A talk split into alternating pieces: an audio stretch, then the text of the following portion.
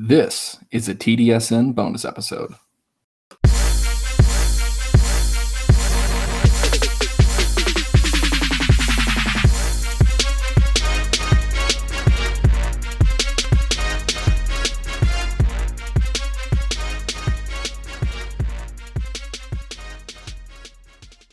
My guest at this time is Mr. Blake Byler, the sports editor for the Crimson White, a uh, University of Alabama student, and a good friend of mine, who which I met this year actually when I covered a lot of Alabama games during the time. I also call him the miss. I call it's not hard to it's not hard to miss him. If you find a dude with very large red hair, that's Blake. that is Blake. Blake, how you doing, man? I'm doing good, Jalen. How are you doing? I'm doing well. I'm doing well, man. You've had a bit. You had a busy week last week, and you're about to have an even bigger, um, busier week. Good news is you only got to take a, a 48 minute drive instead of a three hour drive. Uh, Blake Byler, again, sports editor, uh, sports editor of the Crimson White. He covers the Alabama Crimson Tide in basketball. He's done that all season long very well. Might I add, you can find his articles on si.com. So, Blake, let's get right into it because you was able to bless us with your presence real quick. Alabama was very uh, was dominant, and I do mean dominant mm-hmm. against Texas A&M last Sunday, Selection Sunday. Uh, going into March Madness, they dominated Texas A&M, beating them by 19. Uh, I believe 70. I believe it was uh 70. Uh, was it 73 49? That was the Mississippi State game. I think it was uh 80 82 63. 82 63. That was right. Yeah. I, at the end of the day, Alabama dominated. Um, um, Brandon Miller was sensational you think about what this team has been through throughout the season, um, with all the controversy, losing on uh, Darius, losing Darius Miles, uh, with the whole situation, with the with the um, the tragic uh, the tragic incident with um with Jamir Harris and how the news broke out about like with Brandon Miller and his um, involvement with that one. Nothing was very charged. We're not going to talk about that. We're going to talk about the game itself, but just like how Alabama has been able to overcome so much controversy with this team. And it looked like for a moment in the season that they were about to uh, almost have a mental setback, man, like having a mental setback. Those uh, the, the last three games before the in like the SEC tournament start. So I want to get to you real quick. Uh, what was the energy like on Sunday uh, against A and M?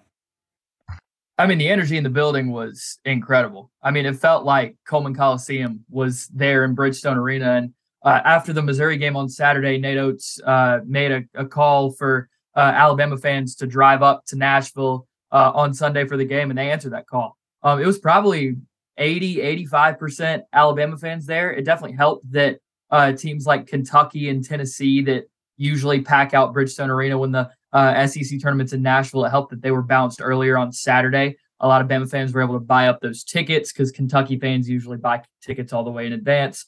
Um, so the fact they were able to buy all those up, uh, make the crowd very pro Alabama. It, it genuinely did feel like a home game, uh, which made it a really fun atmosphere, especially uh, in the second half when Alabama went on that super late run. Uh, all those three started falling. Brandon Miller had that uh, exclamation point dunk going down the lane to put Alabama up by like 20 or 22, whatever it was. Um, just a really, really fun atmosphere, an electric crowd. Um, and it honestly makes me really excited to see what Birmingham is going to look like this weekend because uh, Alabama getting the number one overall seed in the NCAA tournament, uh, ending up with uh, Birmingham as their regional for this weekend. Uh, there are going to be tons of Alabama fans there as well. And so that's going to be very fun uh, to see after seeing so many Alabama fans travel up to Nashville uh, to see them pack out legacy like they did for the CM Newton Classic back in December against uh, Gonzaga. It's going to be a really fun atmosphere uh, this weekend in Birmingham. Oh, I'm glad you brought that up because I actually wanted to go back to that game. Um, we did see Gonzaga in Birmingham where it was a pack house. It felt like another part of Coleman was taking over with all the Bama fans in there. Auburn will be there as well, along with Houston, just the other part of the bracket. Uh, uh, take me back to that game. Um, not just with the fans, but also with the team. Where do you where do you see where was this team at at that time compared to where they are now? Well, I think that was one of Alabama's probably worst defensive games of the season. Uh, and I, I mean, they gave up 100 points. I think the final score of that game was 100 to 90. Yeah. Um, Gonzaga kind of got whatever they wanted using high ball screens, getting downhill. Uh, they had an incredible day shooting the basketball. I think they shot over 50% from three. Um, so uh, Drew Timme had his way down low. I think one of the biggest differences between that game and this game is how much Charles Bediako has improved as a rim protector. Um, over the course of the season, you've seen him uh, grow in his ability to contest shots going straight up without fouling, where he would be in foul trouble a lot last season and even early this season, uh, just swatting at the ball, kind of being undisciplined, uh, leaving his feet, things like that. Uh, but I think now he's become honestly one of the premier rim protectors in not only the SEC but in all of college basketball, and you could see that with his performance this weekend in Nashville. I mean, he had five blocks against uh, Mississippi State. He had five blocks against Texas A&M. Uh, he had one block, I think, against Missouri. So that's 11 blocks over three games uh, in three days for uh, a seven footer who used to not even be able to play more than 15, 17 minutes a game just because of uh, his own conditioning, things of that nature. But uh, he put on weight in the offseason. He started to be able to carry that frame uh, a lot better. He's been a true anchor for this Alabama defense, which was something that was major for them in Nashville. I thought their defense was the most impressive thing about them uh, holding all three teams in that they played in the tournament under 70 points. Uh, and Charles Bediako was a huge part of that. Even Nate Oats said uh, after the game yesterday that Charles Bediako was um, that was the best game he had played in an Alabama uniform, uh, and I totally agree with that with the way he played. Um, so I think his improvement has been one of the major things that I've seen from that uh, game against Gonzaga back in December. Um, a couple other things I think uh, Jahvon Quinerly is the major other thing is that he um, I don't even think he played much at all in that game. And if he did, he wasn't very good. And we know his he, first game back was against South Alabama. He only had four minutes in that game. Yes, and then uh, so a lot early in the season, we saw that he struggled um, to kind of get going, get his feet under him, still adjusting to the speed. Uh, even Oats said that he came back. Whenever he came back, he wasn't truly 100%. Um, so now that we've seen him and he's playing like March JQ, as they like to call him. Um, that's just another guard that Alabama can use, another scoring option, uh, another somebody that can take some of the scoring pressure off Brandon Miller. Um, he's just a spark that this team has used. Uh, Oats has put him in the starting lineup now. Um, whereas I think in that Gonzaga game, it was Jaden Bradley that was starting uh, in that spot. And so to combat the slow starts that we saw the last couple weeks, Oats inserted JQ in the starting lineup, and he's been great. Uh, Alabama had a lightning fast start against Texas A&M.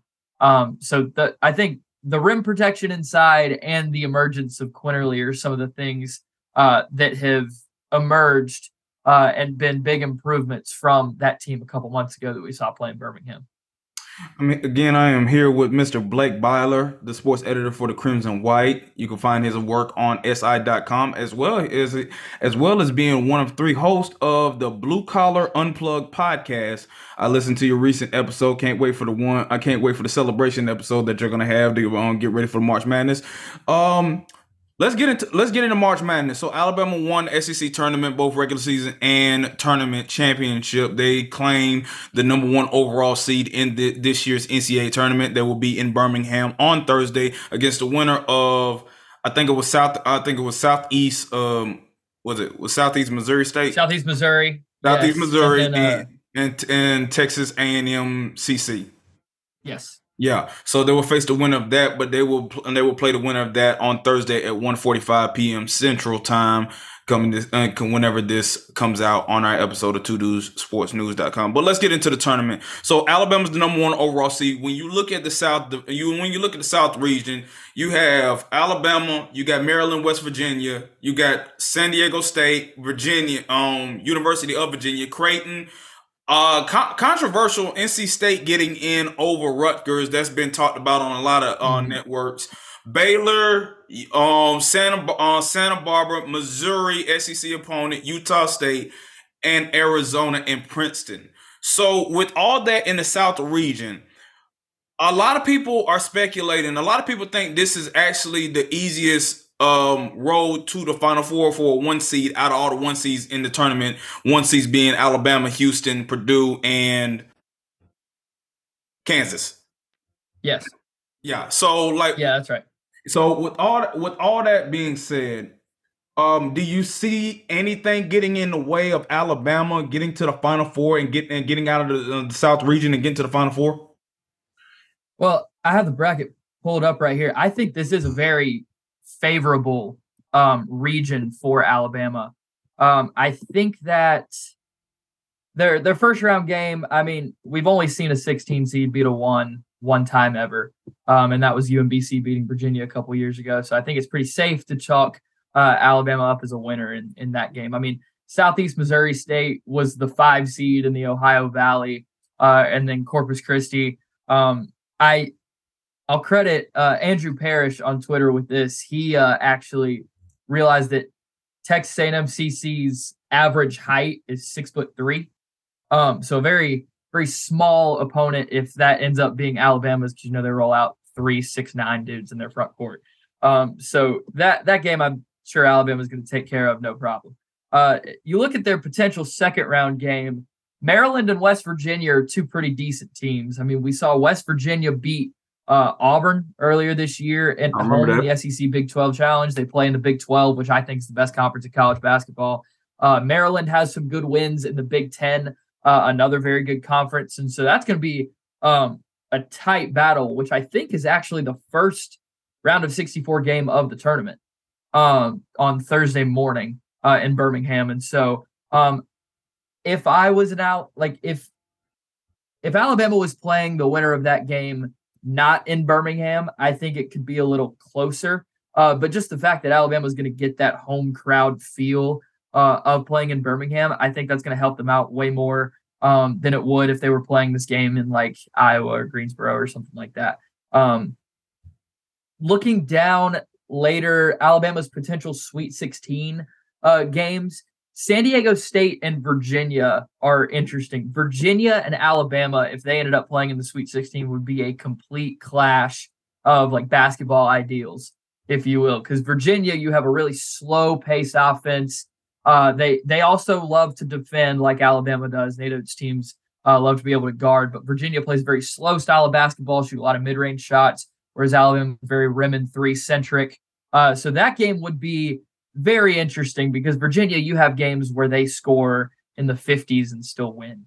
Uh, and that's kind of been their style since Tony Bennett has gotten there. And I mean, it's worked. They've won a national championship off of it. Um, but to see those two teams play and those two uh, clash of ideologies, I think that'd be really interesting. Um, San Diego State, the interesting thing there is I was surprised that Creighton was seeded lower than San Diego State. Um, I probably would have had Creighton is a five seed and San Diego State is a six seed. Where, but I do uh, acknowledge that San Diego State was a very good team in the Mountain West Conference. I think they won the Mountain West tournament, I believe. Yeah. Um, yeah. So um, I think Creighton would have been a much tougher and scarier game for Alabama just because of their offensive firepower that they have with guys. They like can Ryan shoot. They can shoot really good. Yeah. They shoot the ball. Uh, Baylor Scheierman, who Alabama fans will remember from playing, uh, he played at South Dakota State last year uh, left-handed shooter. Yeah, yeah. He um, he ended up transferring to Creighton, one of their best scorers. So um, what is he about? Six, could, what is he around six three, six four? Six four, yeah, somewhere around there, I think. Um, but he he would have been a challenge. Uh, but th- they could still end up playing uh, each other. The thing I think Alabama has a, a pretty clear path to the Elite Eight, um, which would be their second Elite Eight in program history.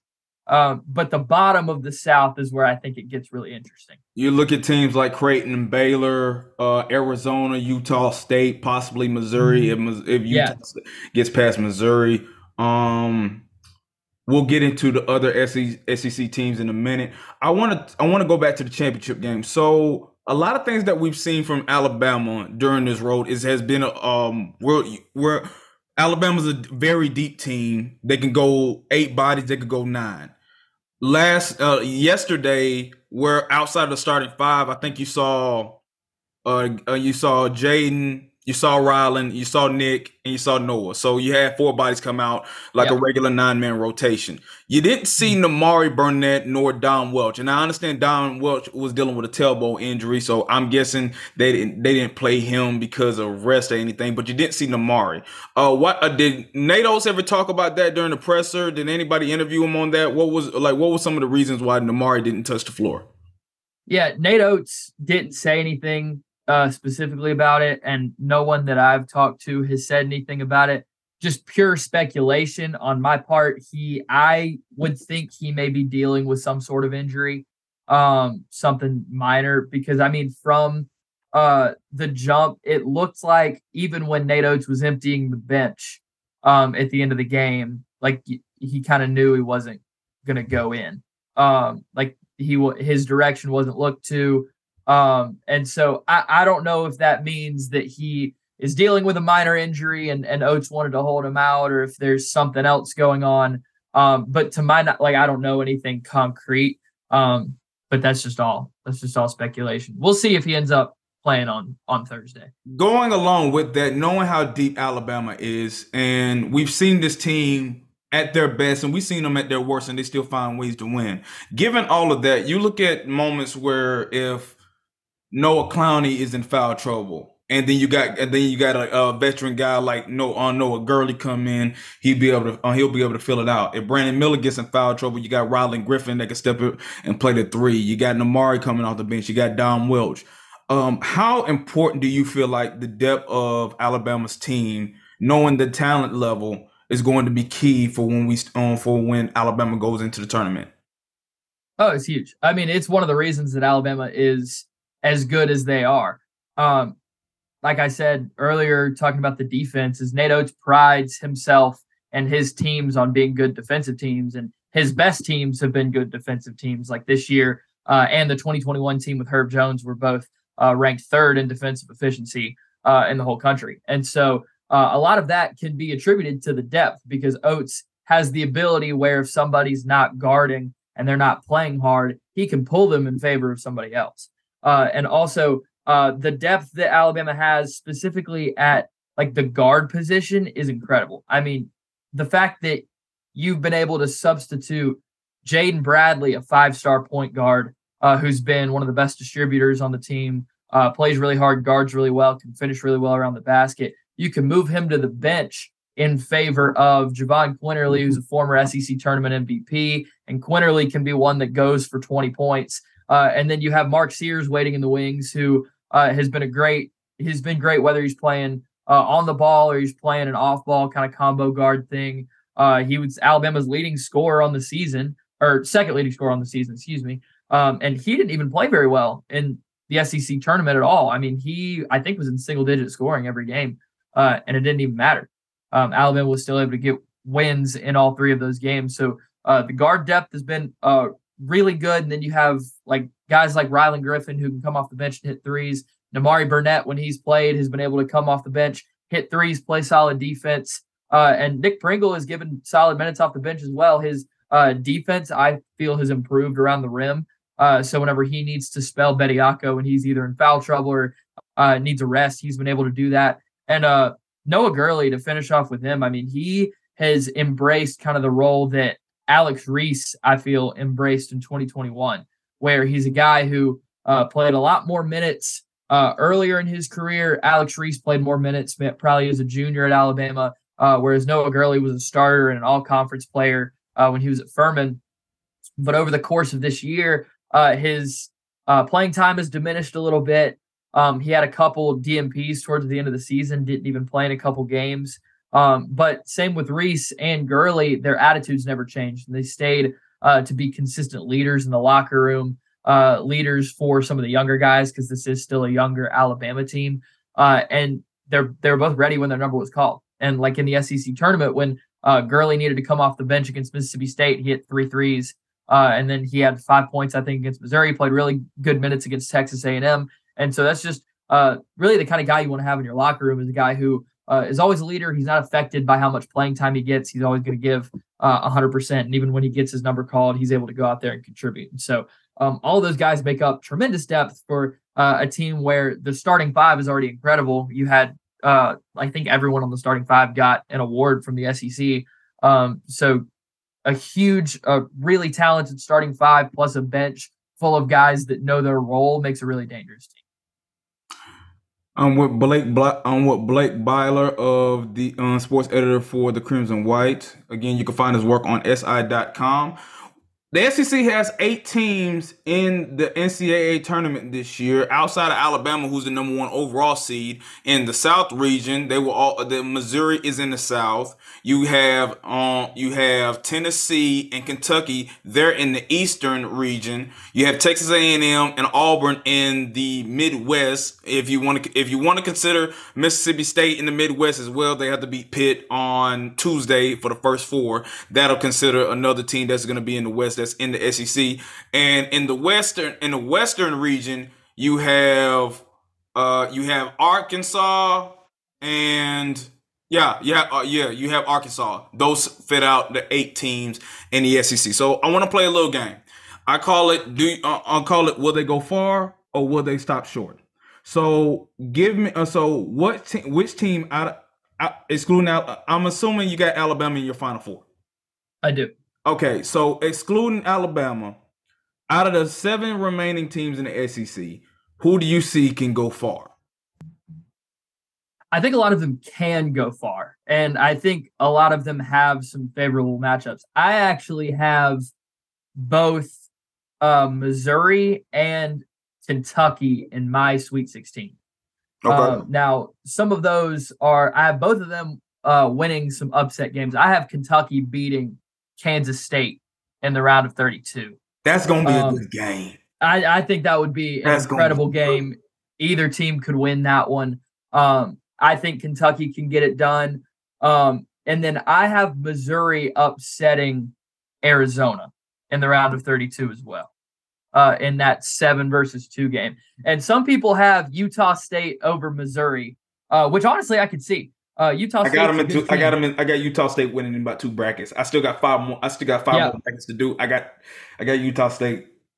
I like Utah State a lot. I think with Missouri, I really liked the way they played uh, in Nashville. I thought they uh, got a really solid win over Tennessee, a Tennessee team that a lot of people thought, well, Missouri was the four seed, Tennessee was the five. You had Tennessee ahead in a lot of the polls. Tennessee's at the top of a lot of the metrics. But they ain't got Zeigler no more, and that's what like that's what's making me true. That's what's making me knock them down. Uh, that's very look, true. When you look at Missouri, they're a really good shooting team, and Coach uh, Coach mm-hmm. Dennis Gates, who I felt like should have been Coach of the Year, in my I opinion, um, they can shoot the ball really well. But the things that I see them if Kobe Brown is in foul trouble, that take that hits hard and like in the NCAA tournament, there's a lot of things that you got to be able to prepare for. You have that, and you have to have contingency plans for. But I think when they were hitting a lot of like BS type shots like that on like into the half corner turnaround on like turnaround three, which I still can't believe it went in. That's oh, the type of stuff. That's the type of stuff that like will give me a lot of um confidence in Missouri because okay, if you can hit shots like that in this type of tournament, I should expect you to be able to hit something close to that when it comes to the NCAA tournament, and that's pretty much how it's going to go. Yeah, that's why I think they're dangerous, is because they they have a knack for hitting really covered three pointers, and like I don't know um, of like the statistics to back that up, but when you watch them play, they make difficult shots, and they have a lot of guys that can make shots, like D'Moi Hodge, really good shooter, really good scorer. He actually ended up on the SEC All Tournament team. Yep. Um, I think he put 20 on Alabama and he put 20 on Tennessee, two really good defenses. Um, you have uh, Noah Carter can shoot the ball really well. You have Kobe Brown who can obviously score uh, inside and can shoot. Uh, and Kobe Brown was obviously he was not good against Alabama. He was matched up with Noah Clowney, and Clowney came to play that day. Yeah. Um, but I think if if Kobe Brown gets going, uh, it's going to be tough to beat this Missouri team. They have a lot of guys that can score. Uh, that number ten, his name is. Yeah, uh, I know who you're talking about. I forgot his name too. as well. Nick Honor, that's his name. Got it. Uh, Nick Honor's a good shooter, and so they just they they play a very high uh, up tempo offense, a lot like uh, a Nate Oats team does, and teams like that can be really dangerous uh, in a tournament setting, in a one and done tournament setting, because they get hot, you're really out of luck. And uh, but going along with that, you see Missouri going far. You have uh who else? Who else? You have Kentucky going far. I, I have actually, Kentucky. I got. I actually got Kentucky losing to um, Providence and one of my on one of my like. I can see it because they've been too, I can see it. too in, inconsistent. But I want to go to Arkansas real quick. Mm. Kentucky and Arkansas, to me, are the two teams that I can see get bounced out in the first round. With Kentucky, it's more so consistency. Which team am I going to get? And because you saw what happened against Vanderbilt, possibly another team that should have got uh, should have got into the NCAA tournament. But you know, when you get creamed like uh, against Texas A&M, you, you don't get that much sympathy. Um, but like going with Arkansas, how many times have we seen Arkansas have a big lead against somebody and then they later on blow it? Um, That's exactly what I was thinking. Yeah. Yeah. So like, take it take it away from there. Those are my those are my two teams that I got. Those, those are my two SEC teams that I think get bounced out early, and I'm throwing Tennessee in there as well. They ain't got Zeigler. They're not going far, and I think I know I know Louisiana. They can shoot and they got size. I feel the same way about Tennessee. I don't think they make it past. I think their ceiling's round of 32. Um, they'd lose to either Oral Roberts or Duke. I fully believe that. I don't trust Tennessee without Zeigler. Uh, but as far as uh, Arkansas goes, in the SEC tournament, they had a 15 point lead on Auburn, blew it, had to make uh, Nick Smith had to hit a game, essentially a game winning shot. Um, and then day two that they were playing, they had a big lead on Texas A&M, playing great in the first half. Led by blew it again. led by as much as 12, I believe. Yeah, yeah, yeah. Led by 12, ended up losing the game by however much it ended up being. I think yeah. it was like seven or eight. Um, so they they have the talent to make it to Sweet 16, Elite Eight. Their draw isn't very easy though. Um, they've got, I think it's Illinois. I'm checking my bracket here. Uh, yeah, yeah Illinois. Illinois. It's an eight. It's an eight nine. Eight nine game, and then if they win that, they're gonna get Kansas. And I just, I just don't know. That's a fun game. That's a fun one because I'm thinking like Arkansas can match up with them talent wise. They got they got I mean, Arkansas can match up with nearly anybody. That that is true. That is true. But like we just like we seen bits and pieces of Nick Smith, and he and he is going to be a lottery pick in next year's draft. We understand that, but we haven't seen him like actually put in, on a show where okay, Arkansas is going to win because of him. We've seen bits and pieces, right. it, but it was never definitive. Uh, real real quick. So you gave me that. Who is in your final four? I have Alabama out of the uh the South. Out of the East, I have Marquette. Okay. Out of the Midwest, I have Texas. Okay. And out of the West, I have Gonzaga. Got it.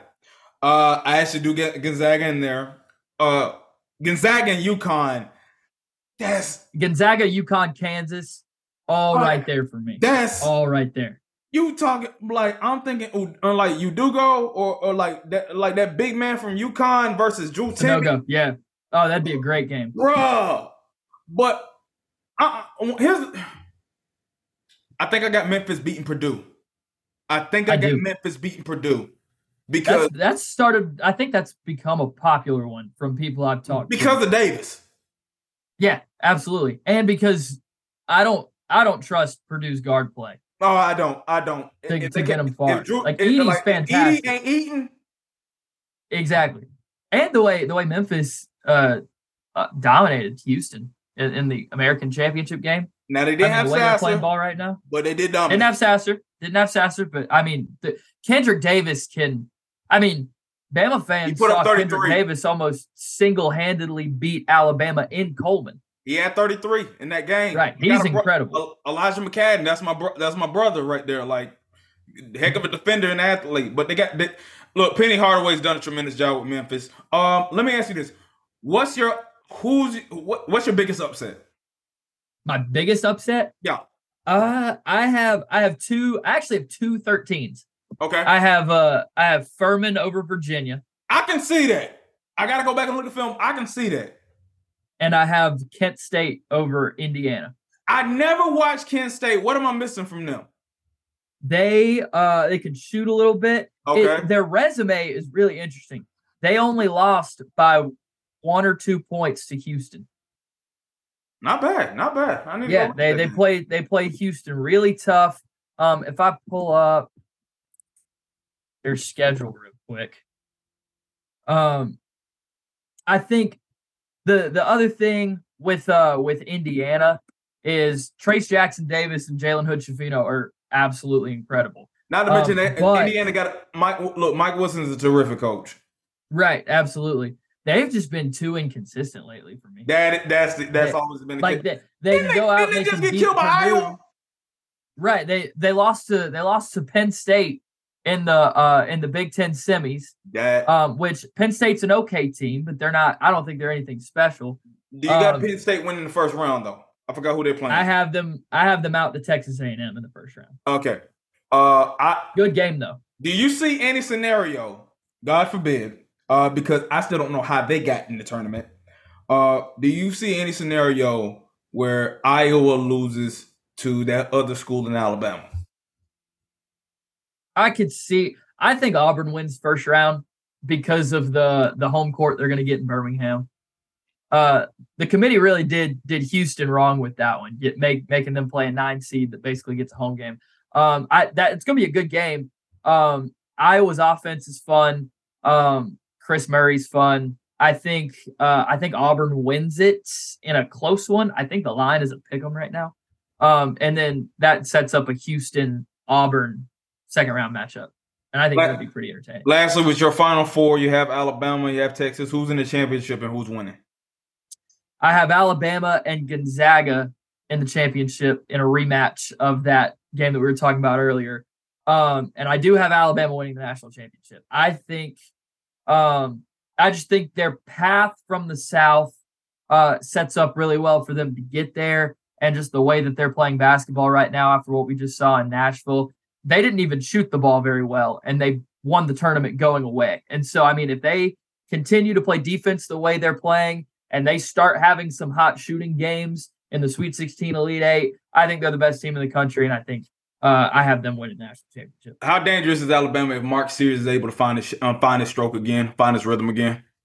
If Mark Sears finds his shot and JQ keeps playing the way he is and Miller the way he is, I mean, I I don't know if anyone's yeah. beating them. Uh, uh, again, we, re- we appreciate it, Blake Byler, sports editor of Crimson of the Crimson White. Man, I appreciate you. Uh, but what a way to end it. Again, you can find his work on si.com as well as uh, as well as follow his podcast, which is the Blue Collar Unplugged podcast, which is home for Alabama basketball. The, real quick, what's what's going to be the main topic of conversation in your uh, in your next episode? Uh, we'll be talking about SEC tournament this past week and just previewing uh, first and second round. Hey, if y'all ever need a special guest, hit me up. You already know I can talk and talk my stuff. But anyway, have fun in Birmingham. I appreciate you, man. You have a good and you have a good time. All right, Jalen, I appreciate it. Yes, sir. Thanks for listening to a TDSN bonus episode. I want to give a shout out to Mr. Blake Byler. We appreciate you coming on the show, man. Sorry I wasn't able to be there, um, but it was a joy to listen to. Hopefully, everybody else enjoyed it as well. If you liked it, let us know. Tell us more about it. Uh, give us five stars, comment, all that fun stuff. Feed the algorithm gods. If you didn't like it, this never happened. You know the drill. But as always, if you did like it, tell everyone you know. Thank you, thank you, thank you for tuning in, and we'll see you next time.